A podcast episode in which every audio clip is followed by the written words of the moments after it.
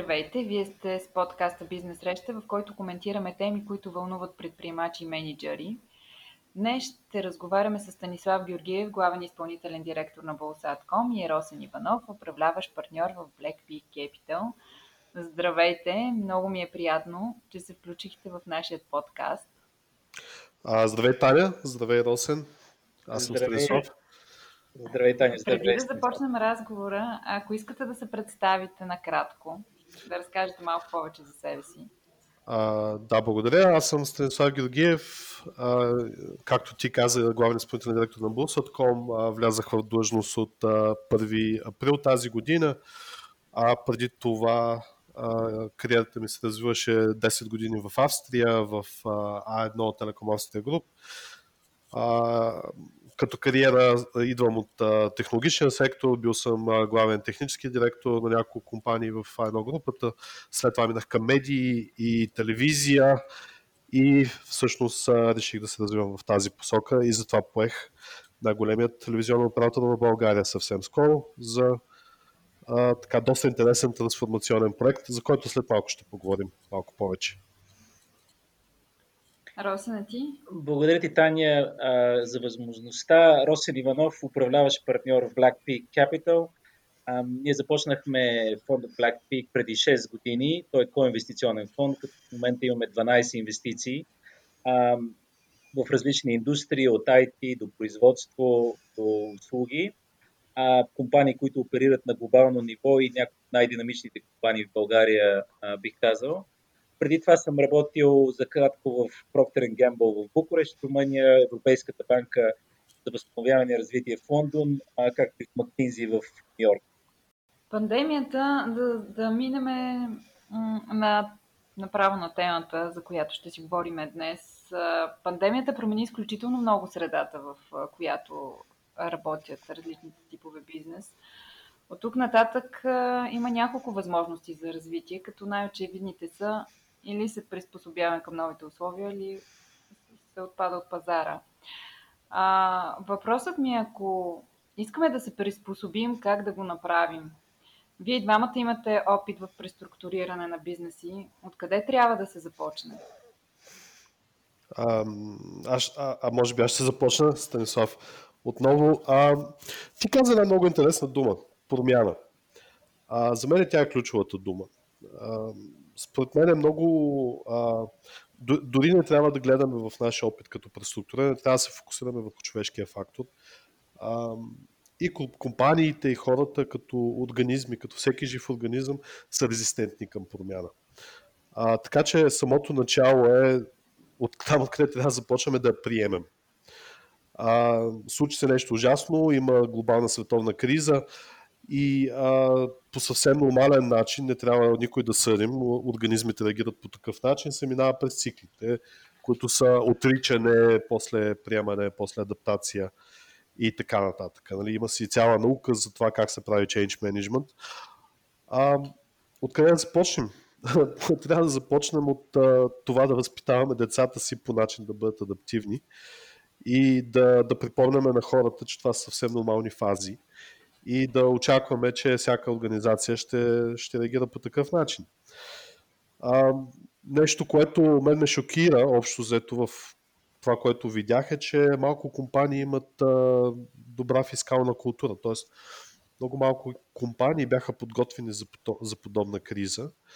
А, така че хубаво е да се погледне, да се анализира къде какво е сбъркано и какво може да се направи. А, иначе, откъде да започнем? Откъде да започнем? От дигитализация. Това също е а, така, добър старт. Видя се, че без тези компании, които не са се дигитализирали, а, бяха една крачка назад.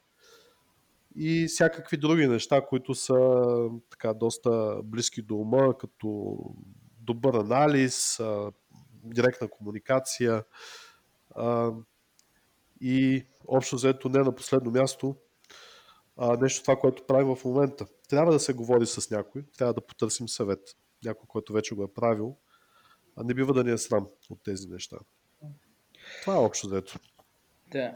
Станислав повдигна една много интересна тема за, за, за фискална дисциплина и всъщност финансова култура.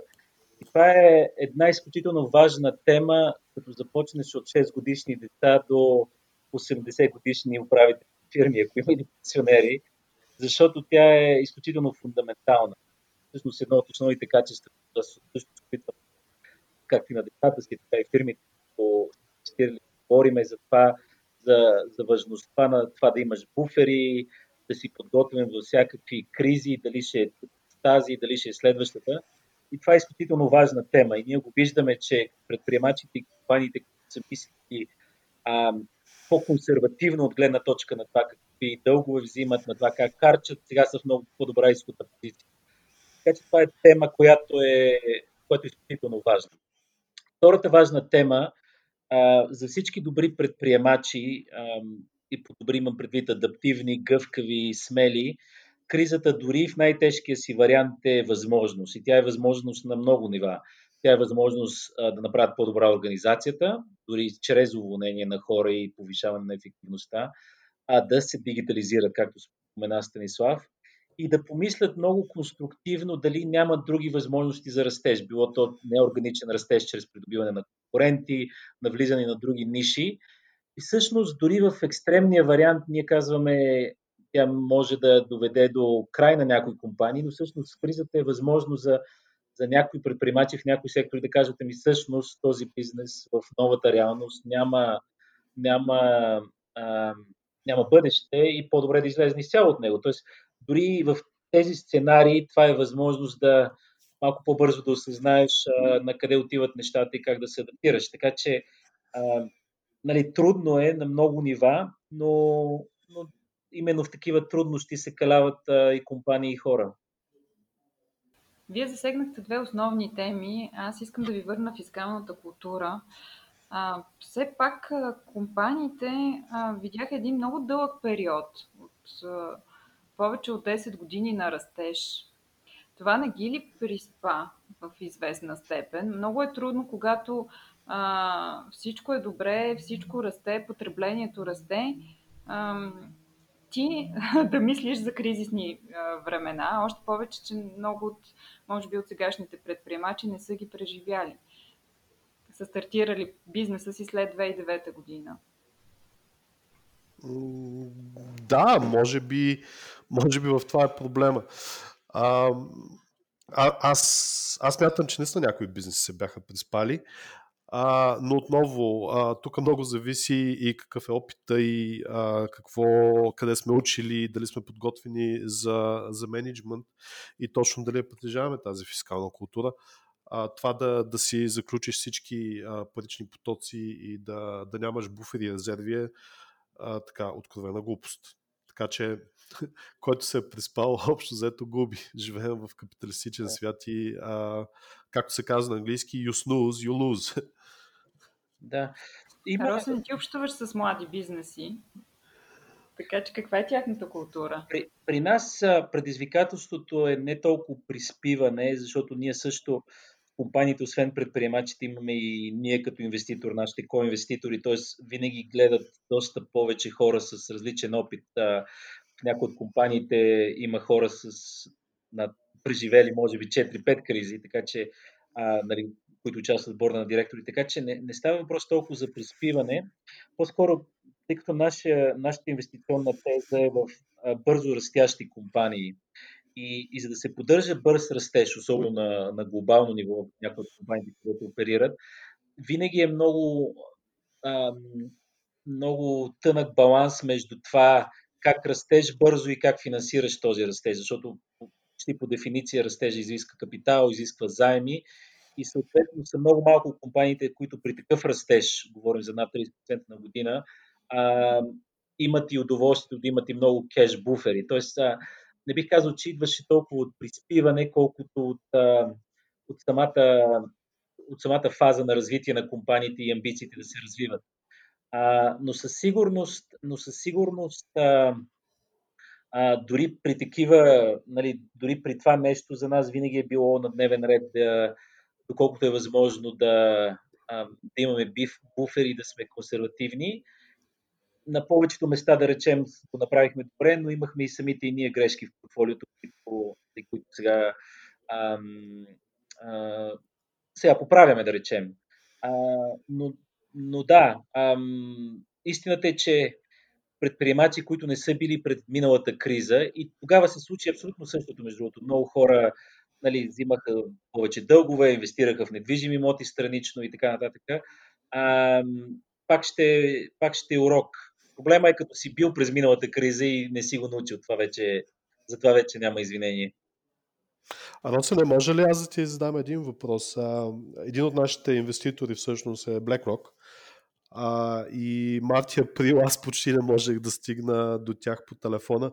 А, те просто ми казаха, че са засипани от работа, засипани са от интерес за капитали, от emergency фондове. Това повтори ли се при вас? Вие също сте инвестиционен фонд. Можеш ли да потвърдиш, че и при вас също така тази криза създаде много нови възможности? Да, ние, първо, ние сме малко по-малки от BlackRock, въпреки че сме почти едноименици, почти адаши, да речем. А, ние нямаме не, не мога да кажа, че при нас се обаждат по 100 човека на ден, които да търсят капитал. А, не, може би, защото това е ситуацията на пазара. Може би хората наистина имат допълнителен капитал и, и го виждаме на места. Аз мисля, че ние като фонд сме малко под радара, ние не, не, не сме толкова публични и съответно ам, мисля, че много фирми просто не, не, не сме им първите, на които биха се обадили. А, но мисля, че говорейки с други участници на пазара, истината е, че много компании са декапитализирани а, в различни сектори и имат нужда от капитал. Минаваме и сега пък на а, следващият въпрос, който вие повдигнахте за дигитализация а, и за по-добра организация на работата. Само, че за да се дигитализира даден бизнес, се изисква сериозна инвестиция. За да се реорганизира, също изисква, може би, ресурси за добър анализ. А след като а, не са били заделени буфери за подобен тип криза, как може да се реши това уравнение? А, аз, аз не съм много съгласен с първото ти твърдение, Таня, че това изисква много а, ресурси от гледна точка на капитал, всъщност, от гледна точка на, на мисловни процеси, от гледна точка на анализ на работа, да, изисква много време, но като капитал не. Аз, например, заварих компания, в която а, дигитализацията беше на относително ниско ниво и а, тук не искам да правя реклама на който да е било, но всъщност една от най-големите платформи в света даваше една година безплатна като лицензи за, за колаборативна платформа и за имейли и така нататък. Тоест, а, това беше възможност, която много компании скочиха на нея, за да, да, да, да спечелят клиенти. А също така, по принцип, модерните IT-та, моделния начин, по който се дигитализира една компания, обикновено са базирани на pay as grow модел, т.е. когато имаш потребители плащаш, когато имаш а, а, необходимост да ползваш услугите плащаш, когато нямаш такава не плащаш. Тоест, аз лично не съм с а, впечатление, че като капиталова инвестиция дигитализацията е нещо сложно, но определено идва сложно от гледна точка на опита на на компаниите да се трансформират, да се преорганизират, да се адаптират към неща, при които а, се използват а, точно цифрови технологии. И там наистина се иска ресурс и този ресурс е познание. Ние имаме две гледни точки за дигитализацията. Едната е две от нашите компании, всъщност това е част от бизнеса им. Едната е Bullpros, другата е Software Group, две от чем, по-големите български IT компании, за които дигитализацията в този си момент е добра възможност. Т.е. ние виждаме растеж и на тяхните услуги и на, и на бизнеса им. А, така че се забелязва, вече се забелязва подеми в запитвания и в проекти и така нататък. Опита ни с дигитализация на някои от компаниите, които бяха в традиционно офлайн бизнеси, а, не беше много добър, не заради липсата, не заради капитала, а заради организацията, която, да речем, ние заедно с менеджмента не успяхме да създадем първоначално на достатъчно добро ниво. Тоест, бих казал, че подценихме а, комплексността на това даден проект по дигитализация да се извърши цялостно. А, научихме си урока съответно и взехме мерките за да се случи, но минахме през, през трудности Така че дигитализацията не е, че не е нашия опит, не е лесно, не е трудно толкова като капитал, а като наистина разбиране а, и изпълнение. И тя не е, не е толкова елементарна, колкото може би изглежда на първи етап, защото тя е свързана с много детално разбиране на процеси, изписване на тези процеси, ако не са готови. Ам, и, и тоест, трябва много по-цялостен а, а, подход и много добър проектен менеджмент. Аз имам а, един много любив, а, много любим а, лав, както се казва на хубав български. А, той е на английски. A, tool, a fool with a tool is still a fool. А, тоест глупака с инструмент продължава да бъде глупак. Тоест дигитализацията е само инструмент. Ако всъщност компанията или организацията а, не знае какво точно прави, колкото инструменти да хвърлиш, каквото и да, да, да, да купиш и да платиш, а, глупака си остава глупак. А, а смятате ли, защото а, другото нещо, което отбелязахте е да, да по-добрата организация в а, фирмата може да се възползва от този период, за да а, структурира по-добре процесите си.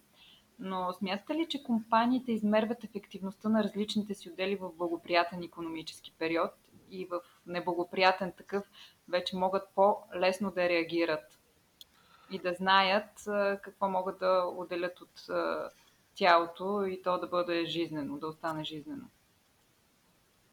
Ами, ние говорихме за приспиването преди малко. Аз, аз мятам, че това е редно, че това е логично, че винаги трябва да се измерва ефективността, но всъщност фактите са си факти. Фактите показват, поне тези, с които аз разполагам, че във всяка компания, абсолютно навсякъде, по всяко време може да се намери нещо, което да бъде а, оправено от гледна точка на, на структури, на, на разходите и така нататък. В смисъл, винаги има какво да се оптимизира. Навсякъде, когато, когато търсиш, може да намериш, а, че нещо не се прави ефективно.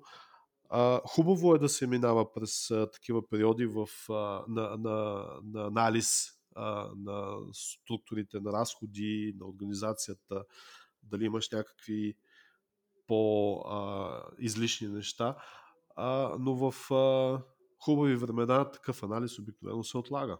А, това поне аз съм забелязвал. И една такава криза доста оздравява компаниите, а, защото а, винаги има какво да се спести. Абсолютно винаги има какво да се спести. А, хората са си по принцип до някаква степен а, мързеливи и, и, и се фокусират върху най-важните неща. И отново това не е критика, това са факти. И затова тези кризи, както каза Росен, те са абсолютно възможности. В конкретния случай, аз лично го виждам като възможност много бизнеси да се усетят всъщност, че, а, че имат някакви излишъци. Да, при нас, тъй като вида компании, в които инвестираме ние, те са, ако си ги представите като големина, по-малки от Bulls.com, т.е. компании, които са между 50 и 100 човека, по дефиниция те са още, поне в първоначалната си фаза, дори малко повече, до 200, да речем, някои от компаниите, в които са инвестирани, но те по дефиниция са компании, които на този етап им, им липсва структура, процеси, а, точно това, което казвате, начини за измерване. И всъщност нашия опит е, че тези неща са абсолютно фундаментални, т.е. добро корпоративно управление, стартирайки с борда на директорите, с задаването на правилните метрики и така нататък. Така че поне ние се опитваме да ги налагаме независимо от времената, дали са добри или лоши. Не винаги е лесно, защото при, пак при бърз растеж посоките са много а, и, и, и някой, някой път те изостават. Но урока ни, поне който сме си научили пак по трудния начин, е там, че където сме изостанали с тези метрики, а години по-късно откриваме какво сме пропуснали, какви грешки сме направили и какво бихме могли да видим по-рано, ако, ако, ако бяхме ги имплементирали тези неща. Така че те са абсолютно фундаментални, за да се, се управлява бизнеса по правилен начин, но не са лесни за имплементация. Въпросът на подходящ ли е момента за обединяване на, си, на усилията на фирмите от един и същи сектор в момента? понеже ти имаш поглед и върху сливанията и придобиванията. Абсолютно да. И ние много от това, което сме правили с нашите компании, всъщност да им помогнем да растат чрез неорганичен растеж, т.е. придобивайки компании. ние с някои от компаниите купихме конкуренти в Германия, купихме една компания в САЩ, няколко в България. И, и възможността в момента е много добра за точно такива обединявания и те са в няколко посоки. Едното е, ако ти имаш достъп до финансов ресурс, т.е. кеш на баланса или достъп до банкови линии, а, има възможност директно да изкупуваш конкуренти. Това е възможност, която ние гледаме с някои от компаниите. А, дори и да нямаш финансов ресурс, винаги има възможност да помислиш за обединяване с някой друг, с всичките му сложности от гледна точка на култура, процеси, отговорности. Станислав, в Bullsat.com беше направено финансово преструктуриране в края на миналата година. Влязоха нови инвеститори, нов менеджмент. А нещо, което според мен често се пропуска, комуникацията. А, как се комуникира подобен тип промяна, особено вътре в а, самата компания? Да, много, много добър въпрос. А, това финансово преструктуриране е било доста тежко, доста предизвикателно а, и фокусът е бил изцяло върху а, изчистване на дългове, предоговаряния на доста големи контрагенти и тази комуникация е липсвала. тоест аз, аз попаднах в а, компания, която беше доста деморализирана, а, в а, почти в, а, в хибернетично състояние. А, как? Ами просто трябва да се прави. А, трябва да се комуникира. Трябва да бъдеш директен. Трябва да казваш на хората какво а, се случва. Трябва да бъдеш а, ясен за рисковете.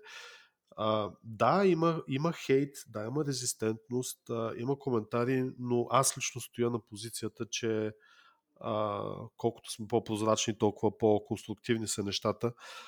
А, ако, ако някои части от компанията трябва да бъдат закрити, това трябва да се каже на хората, трябва да бъдат подготвени. В крайна сметка това не е така любимия социализъм на никой. Отново ние живеем в, вече в капиталистичен свят. Така че тези неща се случват.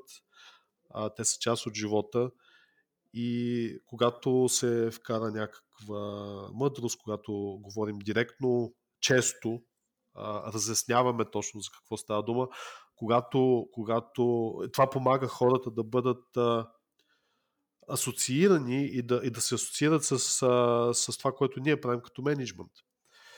А, не, не трябва да бъде ние и те, трябва да бъде, че всички сме ние всъщност. Тогава а, всъщност започват да разбират какво точно се случва, защо се случва и да се чувстват съпричастни. А когато се чувстват съпричастни, според мен успяват и да се мотивират.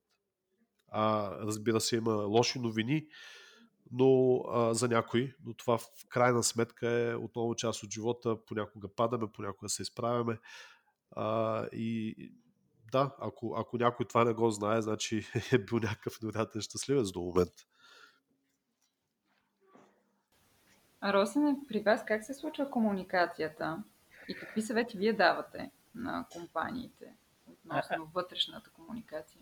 Ами ние, принципно, комуникацията вътре винаги трябва да дойде от основателите или изпълнителния директор. А, ние винаги настояваме, така че това е тяхна отговорност и ние не, нали, ние можем да дадем съвет, но в крайна сметка те преценяват точно как, кога да се случи.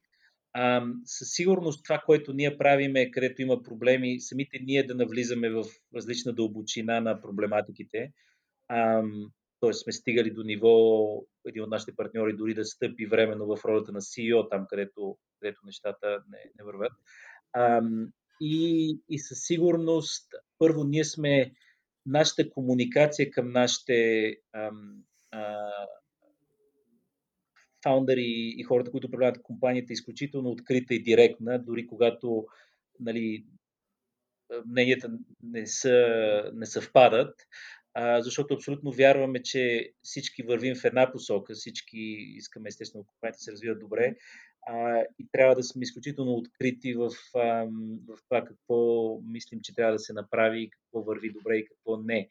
А, като ние винаги го, го правим естествено с с емпатия конструктивно, но винаги, винаги открито, директно и, и, и на време, надявам се. А от там нататък вътрешната комуникация а, варира, има много фактори а, в самата фирма. А, но това, което каза и Станислав, а, откритата комуникация е абсолютно фундаментална за, за здравето на, на бизнеса. И накрая, ако може да кажете накратко да дадете съвет как да си направим лимонада от лимона, който пандемията ни поднесе. А, аз честно казвам, не знам дали мога да отговоря на този въпрос. А, аз по-скоро бих дал някакви директни а, съвети на компаниите. Все пак нали, започнах с, а, започнахме разговора с моя съвет Попитай приятел. А, моят съвет е чисто практически. А, ако, когато се чудят какви разходи да съкратят, моят отговор директно е всичко, което могат. Абсолютно веднага, на секундата, без никакво колебание. А, задължително следваща стъпка е удължаване на сроковете за плащанията на всички фактури. Обикновено доставчиците и договорите имат 5 дни плащане или максимум 30 дни плащане. А, това, което направих в Бусът че с където беше възможно, път договорих сроковете за плащане дори на 90 дни. А, това освобождава парични потоци. И това не е чак толкова трудно. А, също така, абсолютно без никакво колебание, трябва да се съкръщават хора.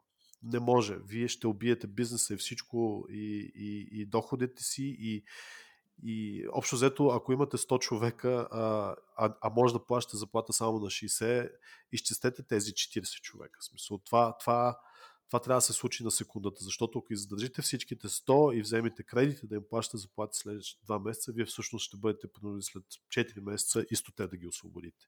Трябва да се даунсайзва, трябва да се адаптирате. Така че това са директните ми въпроси, а, директните ми съвети. А, така чисто практически и а, може да не звучат много интуитивно, но в крайна сметка това е бизнес и а, трябва да се мисли и краткосрочно, и дългосрочно. А, и да, ако може би послушате тези съвети, в крайна сметка а, ще има лимонада накрая. Аз а, бих добавил към това, което Станислав казва. Те са в две посоки. Едната е абсолютно първо взимане мерки за стабилизиране, оздравяване на бизнеса, което е и основното и краткосрочния приоритет. Но другата голяма възможност, която дори аз се възползвах, е, че ако, ако първото условие е изпълнено и имате малко повече време да, да, да си дигнете главата извън нещата, които се случват ежедневно, и супер интересно време да се, всеки да се образова и да погледне малко широко, по-широко какво се случва в света да разбере нали, какви нови бизнес модели се случват, какви нови компании, как се развиват нещата в Азия. Тоест малко да си дигне главата и да помисли много по-глобално, дори, дори да е съвсем местен бизнес, защото а, случват се много интересни неща. Аз самия, нали, самия аз започнах да се интересувам много повече тематики, които до сега може би нямах време, а, което ме, самия на мен ми помага да се чувствам по-обогатен и да и някои от тия знания да ги, да ги прилагам. Така че е много добро време да малко да, да, да погледнем по-широко на света и да натрупаме и нови знания ам, и да видим, да се опитаме и да прогнозираме какво ще се случи, много бързо да тестваме тези предположения а, за това как се променя света и да живеем малко по-глобално. А, така че един такъв странен баланс между това да да си наистина в оперативната работа и да наистина се вземат тези мерки, за да се оздрави бизнеса и всъщност да използваме времето, за да се да образоваме и да гледаме по-широко на нещата. Много ви благодаря и на двамата за откровения разговор и за конкретните и полезни съвети. Със сигурност този разговор има продължение. Надявам се да го направим в един малко по-добър период. Много ви благодаря и на двамата за участието. Благодаря, Таня, за поканата. Благодаря, Росен, за интересната дискусия. Благодаря, Таня. Благодаря, Станислав. Наистина беше много интересно и лек ден.